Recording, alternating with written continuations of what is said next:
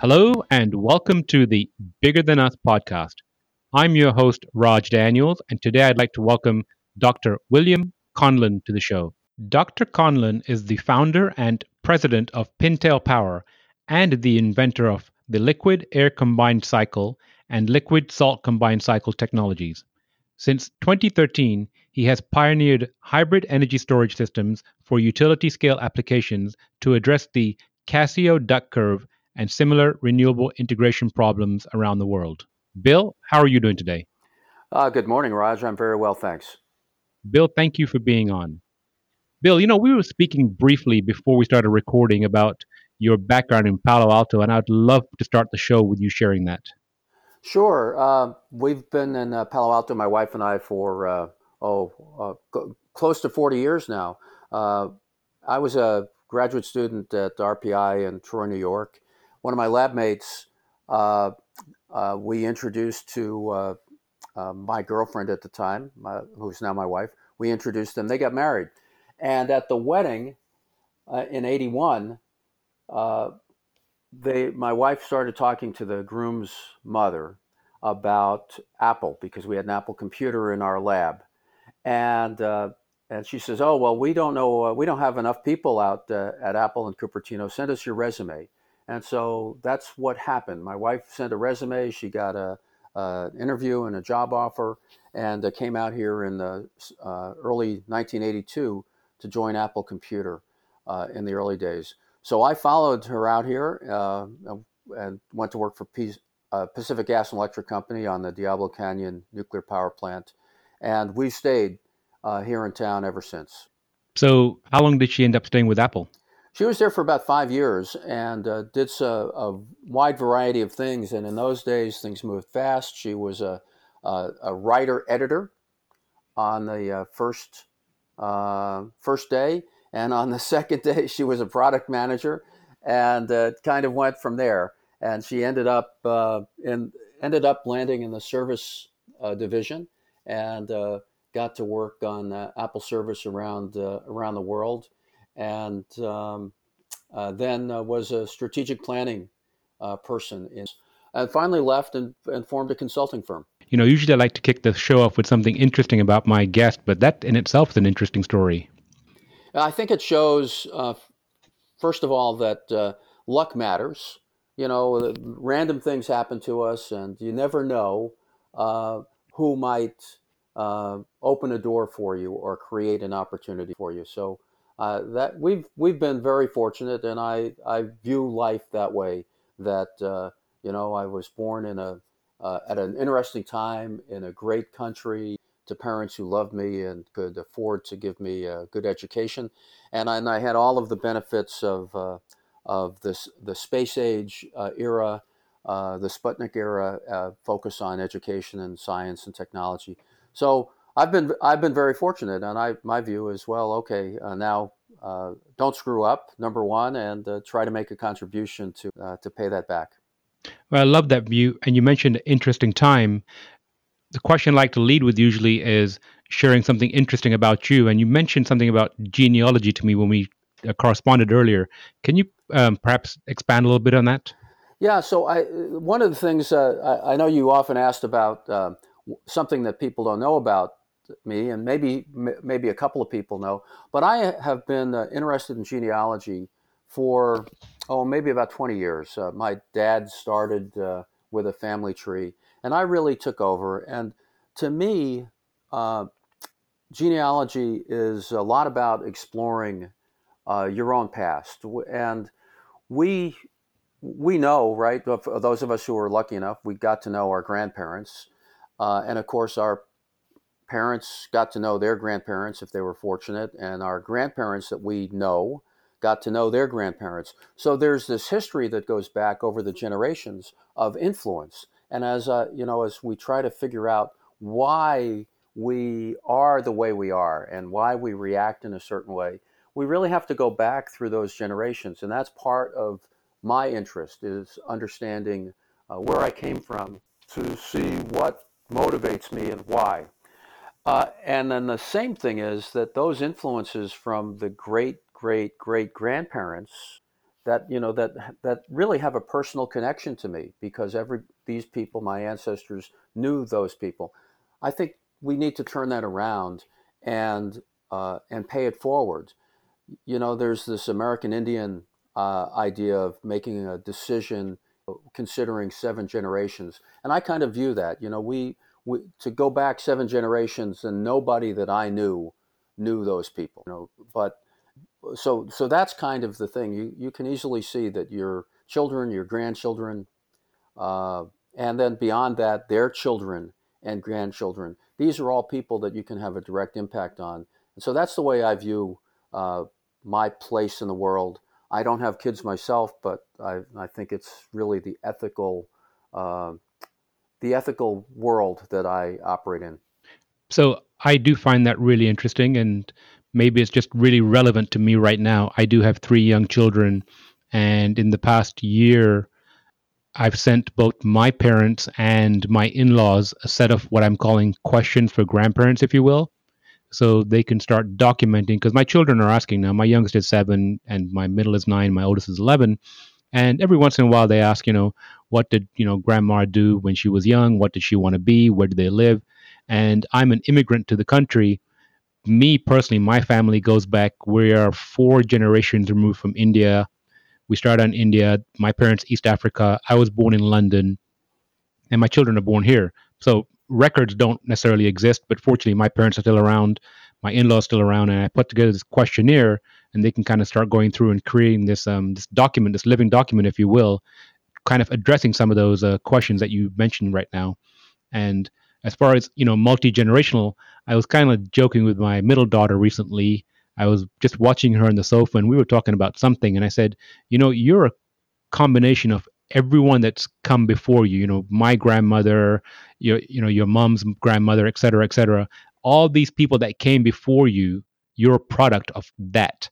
And so, I, to me, that's really, really relevant. And perhaps as I get older, becomes more important to me. And the, the fact that we've my family's moved so much and we don't have that that genealogy that history that that document is going to provide some of that for my children well raj i think you are a classic american in that sense because uh, certainly uh, that's that was my experience my family's experience of a lot of a lot of motion from various parts of the world to come together uh, I'll, I'll say this uh, one thing we did that was uh, that I cherish a lot is we had a videotape made, an interview of my dad and my mom on their 50th wedding anniversary. And uh, it's a great thing to have. But your kids, we ha- all have these phones now that have video capability, and uh, they could be interviewers as well. And I think that that would be a great thing that uh, would help to refresh their memories as well as, as they grow older. Remember their their grandparents. Well, another interesting point since I started the podcast, my oldest daughter has become very interested in recording and podcast and so now i have this mobile podcasting kit and i said you know we can start interviewing our you know you, you can start interviewing your grandparents and asking these questions and you know capture it live. So my, my parents and my grand my in-laws are still a little bit you know hesitant about being on um being on camera but uh, i think doing the audio version will put them more at ease but absolutely I, I agree with you 100% trying to you know not only document but capture those recordings too so, Bill, switching gears a little bit, can you share what your current endeavor is? Yeah, so I have founded a company called Pintail Power, and our focus is long duration, large scale energy storage. Uh, the company is named after the famous uh, CAISO duck. So, the California Independent System Operator, or CAISO, is the grid operator here in California. And in 2012 or so, they identified that the emergence of solar PV at large scale to meet the state's, at the time, 20% and then 30% renewable portfolio standard was going to change the net load curve that the transmission operator served and cause a big depression around solar noon. So when they looked at the, the so the duck curve comes from the change in the, the shape of the load curve. A deep belly forms around solar noon, and then with increasing electrification, uh, there's a peak, uh, the, a, a, steeper peak in the evening. And the outline of that looks like a duck. So we really named the company Pintail Power after, uh, after this duck curve. pintail is a kind of duck. That's interesting. And for those that don't quite understand the duck curve, can you give more details on that? Yeah, so what happens is the solar PV, uh, especially in California, comes on during the day. And we have so much of it now in California that we have to curtail. There's no place to put the energy. So the electric system is a just-in-time process. There really isn't traditionally storage uh, in the in the system. It's not like uh, say groceries where you have uh, refrigerators and freezers and you can store a product. In electricity, it truly is just in time. It's an instantaneous balance of supply and demand. So all of this solar energy that comes on during the day, what that means is uh, you have to use it, and if nobody needs it, then you can't use it. So we curtailed some uh, 4,000 megawatts of solar PV on April 21st this year. It was a Sunday in the spring. Uh, that's an example, and it's projected that uh, we will be curtailing uh, solar energy uh, every day uh, in the in the foreseeable future. maybe in five or six years out, there will be weeks where we have to curtail large amounts of of solar energy. So that is a problem. That's first of all, it became a problem for the traditional power generators that have baseload stations, and of course, that has helped to drive coal out of the market. It's also caused uh, economic problems for operators of gas-fired power plants. They now need to shut them down during the day and start them up. Uh, that increases their maintenance costs, but more importantly, it means that they don't produce as much energy as was projected when they financed those plants. And so those plants be, have become impaired assets. They, they're not worth as much as, uh, as people expected them to be. Well, with curtailment of solar power, of course, if you produce, if you're ready to produce it, but you can't sell it to anybody, then how much is the plant worth? So we're seeing now curtailment or impairment of curtailed renewable assets just like we saw uh, asset impairment of conventional assets, assets like gas-fired generation. So this is really where uh, energy storage can come in, and the scope and scale of the need for storage is very large. I mentioned 4,000 uh, megawatts curtailed uh, just this year. We expect a need for some 10 to 13,000 megawatts of energy storage capacity in California on the grid and that's storage that needs to be available for uh, perhaps overnight to take that solar energy and use it uh, in place of gas overnight. So that is a very large scale problem. And that's what I decided to focus my attention on. So, first of all, I love your analogy about the freezer and the store. It makes it so simple for someone to understand. Secondly, can you expand more on what your product actually is? Yeah, so uh, so I look. I come out of uh, uh, conventional power. I worked in nuclear power. Uh, we then, I then moved to uh, conventional gas-fired generation. Uh, we actually uh, innovated there to greatly improve the efficiency of gas generation. then I moved to solar energy. All of these things were done at large scale, and and the history of the power business is one of economy of scale. We build it bigger because the unit cost of production goes down. Now, economy of scale works like this. If I double the diameter of a pipe through which steam or water flows, we can flow four times as much of that material through this through that pipe. But the pipe's material and cost only went up by about a factor of two. That's why we build power plants bigger. That's why in fact, economy of scale applies as well to things like data centers. All of this stuff is up in the cloud now. So economy of scale has driven the power business for, oh, a hundred and some years. That, and it's also the business I come out of, large scale power. So that was my focus. I felt that to solve a big problem, we were going to need economy of scale to drive the cost down because that's really what the problem is with energy storage and why we don't have energy storage on the grid. It really has been too expensive. So, what form of storage are you working on? So, we use uh, thermal energy. So, thermal energy has, has long been acknowledged to be the cheapest form of storage media. Uh, and it's uh, simple and robust. And so you can store thermal energy lots of different ways. Uh, you can store it in molten salt, as is done in a concentrated solar power plant, and that's what we use. But there are other uh, other means. There's a Siemens Gamesa project that uses uh, rocks and heats rocks up uh, and moves air through a rock pile to do uh, heat transfer. There are companies, uh, including my own, that have also looked at using cryogenic liquids, where we store uh, air and refrigerate it down until it becomes cryogenic, so cold that it liquefies, and you can store air and then subsequently regasify the air. But we use molten salt as our product, and we use it in concert with conventional generation. And our purpose here is to apply a couple of principles. One, economy of scale. This is equipment that's proven, is available at large scale to, to do this job. And we are looking for synergy.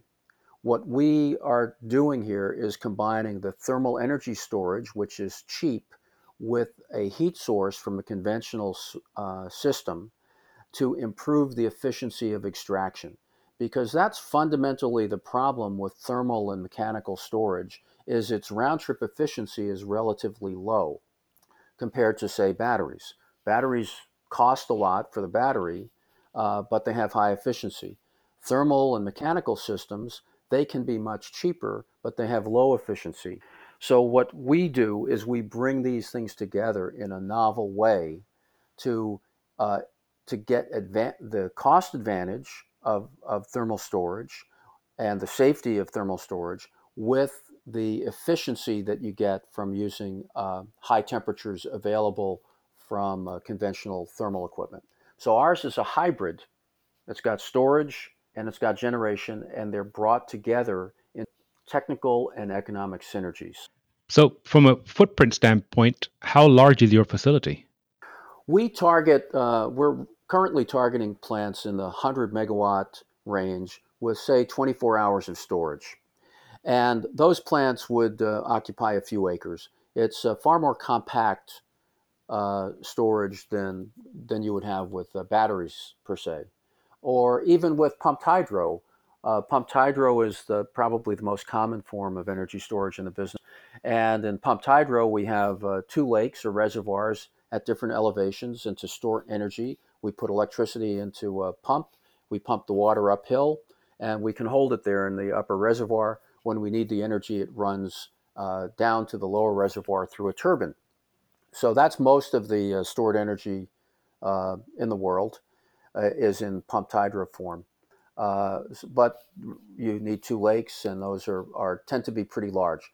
We have very high energy density, uh, so we can store uh, a gigawatt hour, so a thousand megawatt hours or a million kilowatt hours in a, a single tank, maybe a hundred foot diameter.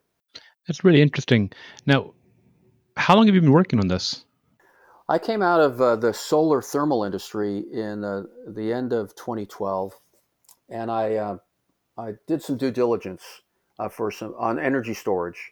Uh, I had become aware of the duck curve and thought that this was the the future that um, and a place where I could make a contribution with my skills and experience, uh, and a place where I could have an impact in in my remaining professional career and something that could have an impact on carbon.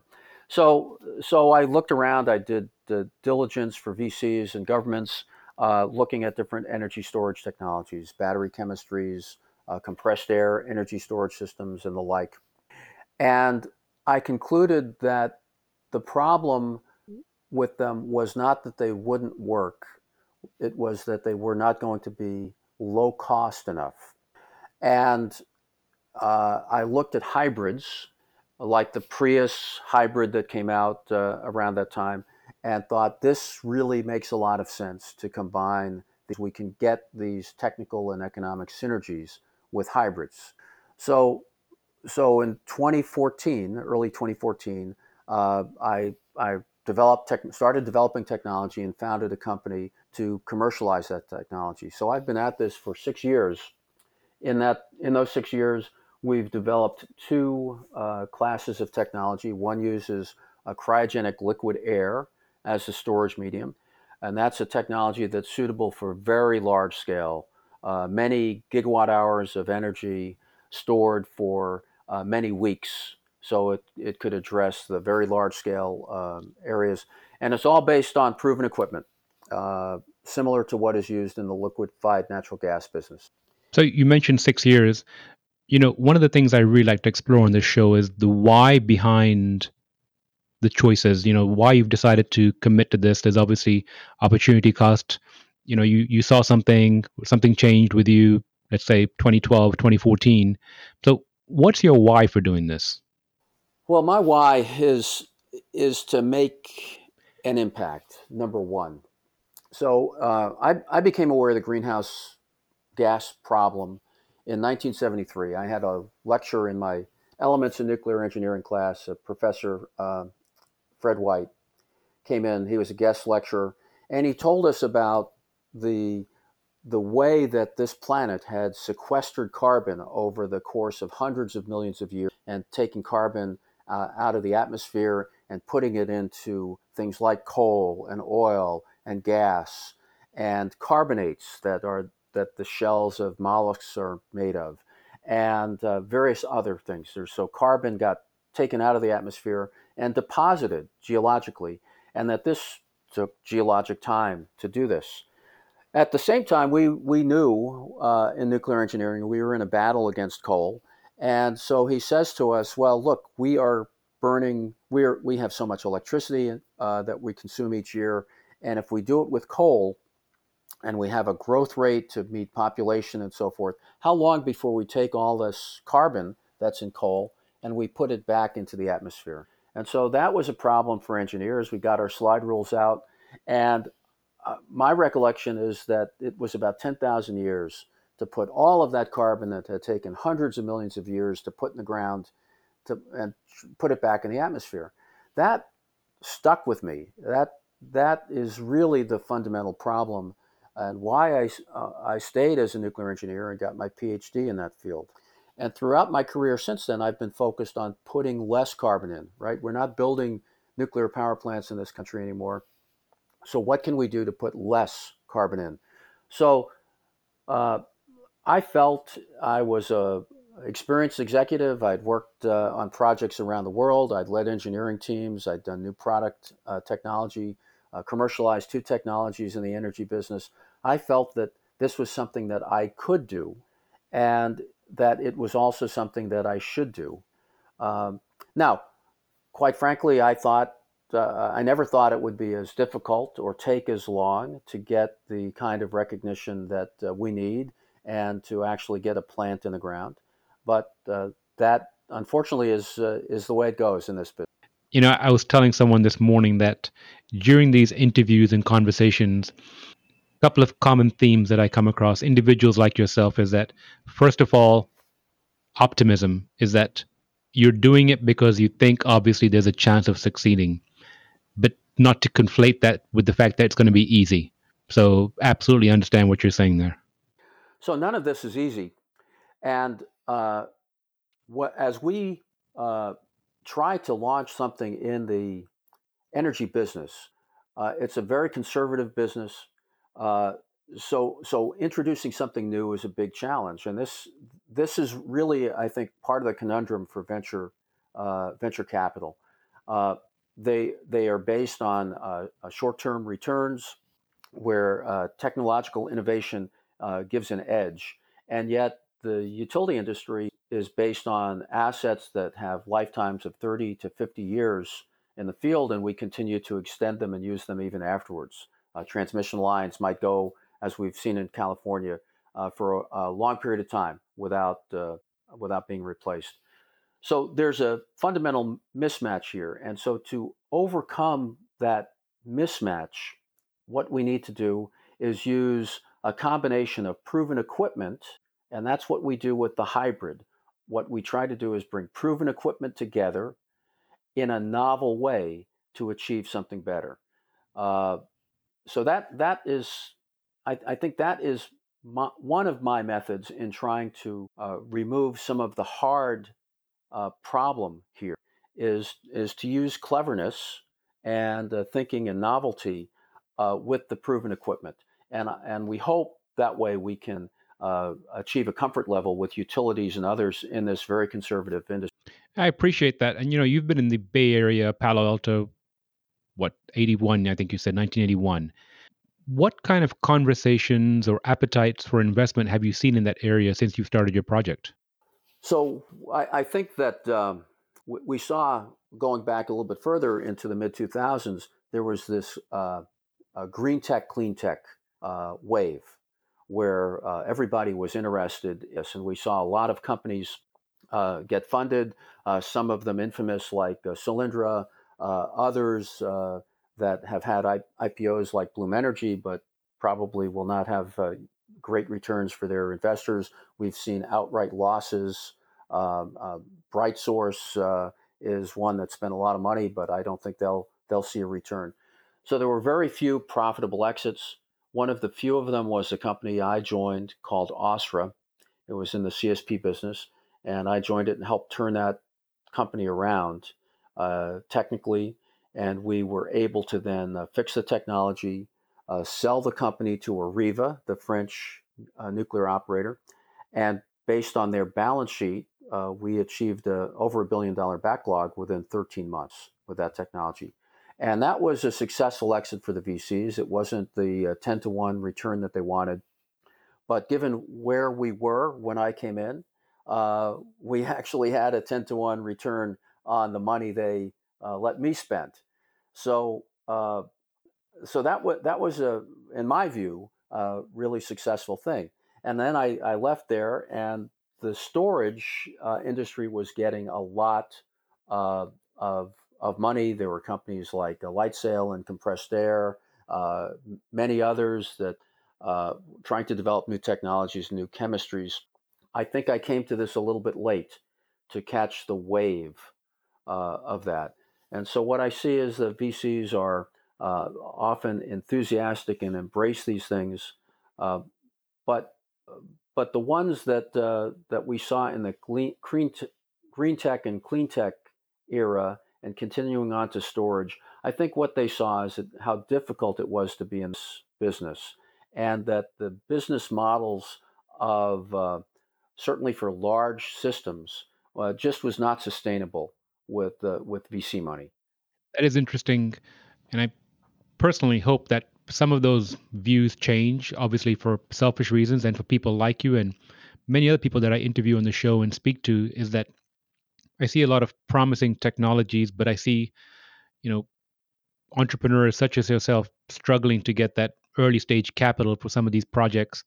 And one of the things that we're trying to do here with at Nexus is to make perhaps introductions into alternative sources of investment We've spoken to several family offices here in Dallas, and I know our CEO, Ben, he speaks to family offices quite frequently, trying to introduce them to this space because some of their mandates are changing too, where they want to invest their capital into, let's call it ESG or triple bottom line, where they can see favorable returns while making investments into projects that are good for the environment or good for the planet or even just you know from a legacy perspective i, I think that these are the kinds of things that dovetail very well with um, with the problem that we have of of climate change and this climate crisis. That it needs to be uh, individuals who are uh, committed uh, to this. At the same time, you know, let's take a look at examples. Uh, the there are individuals, uh, Bill Gates among them, who who have committed large amounts of money to very ambitious efforts. For example, in nuclear power.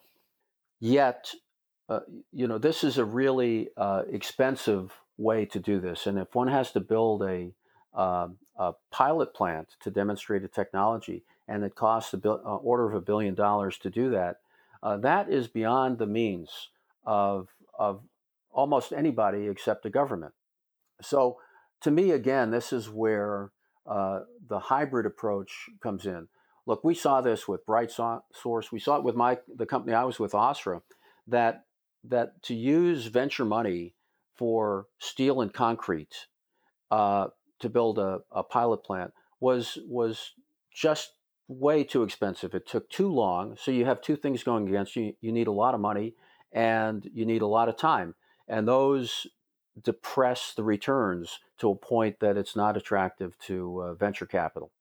So so we have to cut out the amount of money, number 1. And so how do we do that? Well, with a hybrid, all of the equipment is already proven right? We don't have to develop. I don't have to develop tanks or gas turbine or pipes. All of that stuff can be purchased. So I, I would say to entrepreneurs, that is one of the places where you come together. That becomes more like a development uh, business model. And then the other thing is we have to compress the time frame. We have to compress the time frame, of, of course, for our investors to give them a, a return. But we also have to do it because this crisis is an integral problem. Every ton of carbon we emit today will be warming the planet for centuries. So, uh, to get the carbon out of the air now, uh, even with a hybrid solution that still uses a little bit of gas, uh, in my view, is far more impactful on the climate crisis than having a perfect solution 30 years from now.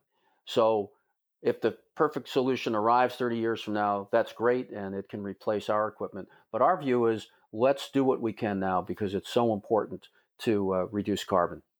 So, couple of things you said. Number one, you know, using hybrid or existing technologies, going back to your history with Apple. In 2007, when Apple launched the iPhone, they took existing technologies and packaged them together into the iPhone. So it took a phone, they took a camera, it took a recorder, you know, GPS technology and several others, and they packaged them together. So they they essentially your model is very similar to that. The second part of what you said about you know good and perfect, one of the things I like to ask my guests is if you could give some advice to the audience, what would it be? Uh, so. Uh, I have a, a, kind of innovation aphorism I uh, would use with my engineering team at Ausra. Uh, and that is that intuition without experience and analysis is superstition. Now, I am a huge fan of intuition. Intuitive leaps are, are like time travel. When we have that intuitive leap in our mind and we can see this path without having to slog through all of, of the details, that that is a brilliant thing. So Steve Jobs, who could envision the iPhone, uh, that that was fabulous. So we need intuition, but then we need to uh, bring together uh, experience so that we uh, know what works and what doesn't work, and we know how to bring it to market. And we need analysis to make sure that we're not fooling. Because if we just make this intuitive leap uh, uh, we can we can waste a lot of time and money, and and and th- that brings us to the next thing that I would tell my team. Uh, I, I, jokingly say, look, I can always get more money. I might have to sell my kneecaps to the mafia, but I can get more money if if what we're doing can bring more money, bring a positive return to investors. But what I can't get is more time. And so time is really the, the most important thing. Our time's limited on the planet.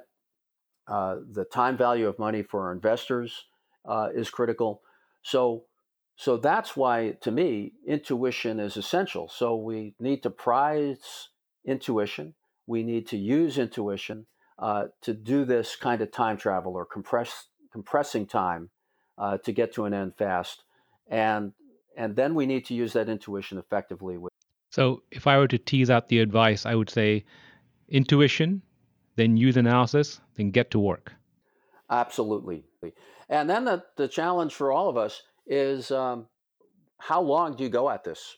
Uh, uh, you know, I'm I'm fortunate. Uh, I have uh, uh, I have some means to be able to sustain, this. I have a great network of uh, of colleagues to support me, um, and so so I've been able to go at this for these six years.